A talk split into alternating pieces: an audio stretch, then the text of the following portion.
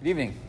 Thank you for coming. Continuing in the Din Erev Tisha B'Av, we've been talking about uh, leading up to Tisha B'Av and the Suda Mafseket, which is the final meal that we eat right before the fast. Here the Shulchan Aruch says, Mutar lachol perok shem chayim afilu kama minim. So when it comes to fruits, as long as they are not cooked, as long as you're eating them raw, you can eat many different varieties of those fruits. Now, would it be appropriate to get like a whole fancy uh, edible arrangement for your Suda Mafseket? Probably not. Probably not. But again, you would be it would be permissible to eat lots of different types of fruits. If you were to cook them, though, we would run into our problem of trying to avoid shnei tavshilin, two cooked items, and then you would have to be a little bit more, uh, I guess, judicious as far as what you're going to eat.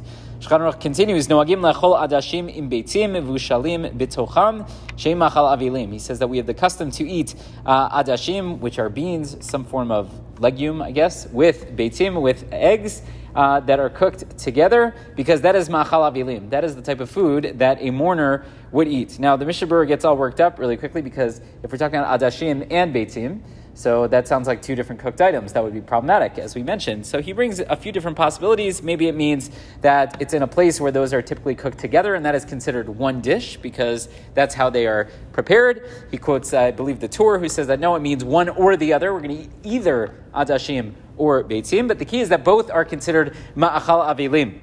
It's considered the food of people who are in mourning. We've talked about this a little bit before in our Shalashudas classes. Why is it that we give uh, at the Sudat Havra'ah, why is it that we give specifically uh, lentils or beans or eggs? So we, I, I think, I mean, we brought probably a bunch of different answers, but the main answers I think that we mentioned number one is that they are uh, round, much like the circle of life, so to speak, to borrow a term, right? That uh, that's the way uh, the Galgal HaChayim, that's how life works. That it starts uh, with birth and unfortunately it ends with death, but that is how it goes. It's a reminder to the Avilim that death is a part of life, whether we like it or not, whether it's painful or not. It is part of it. The other is because we say that an Avel uh, in lo peh, right? He's not supposed to speak. He's not supposed to, uh, you know, communicate with us, right? How that plays out exactly in a Shiva house, we could talk about uh, at a different time. But they're not supposed to speak, they're not supposed to necessarily respond. Uh, and so too, the egg and the, uh, the, you know, the bean, right, they are also round. They as if don't have an opening similar to a mouth. So uh, it would be appropriate, it sounds like, or we have the custom to eat these types of foods, again, because they are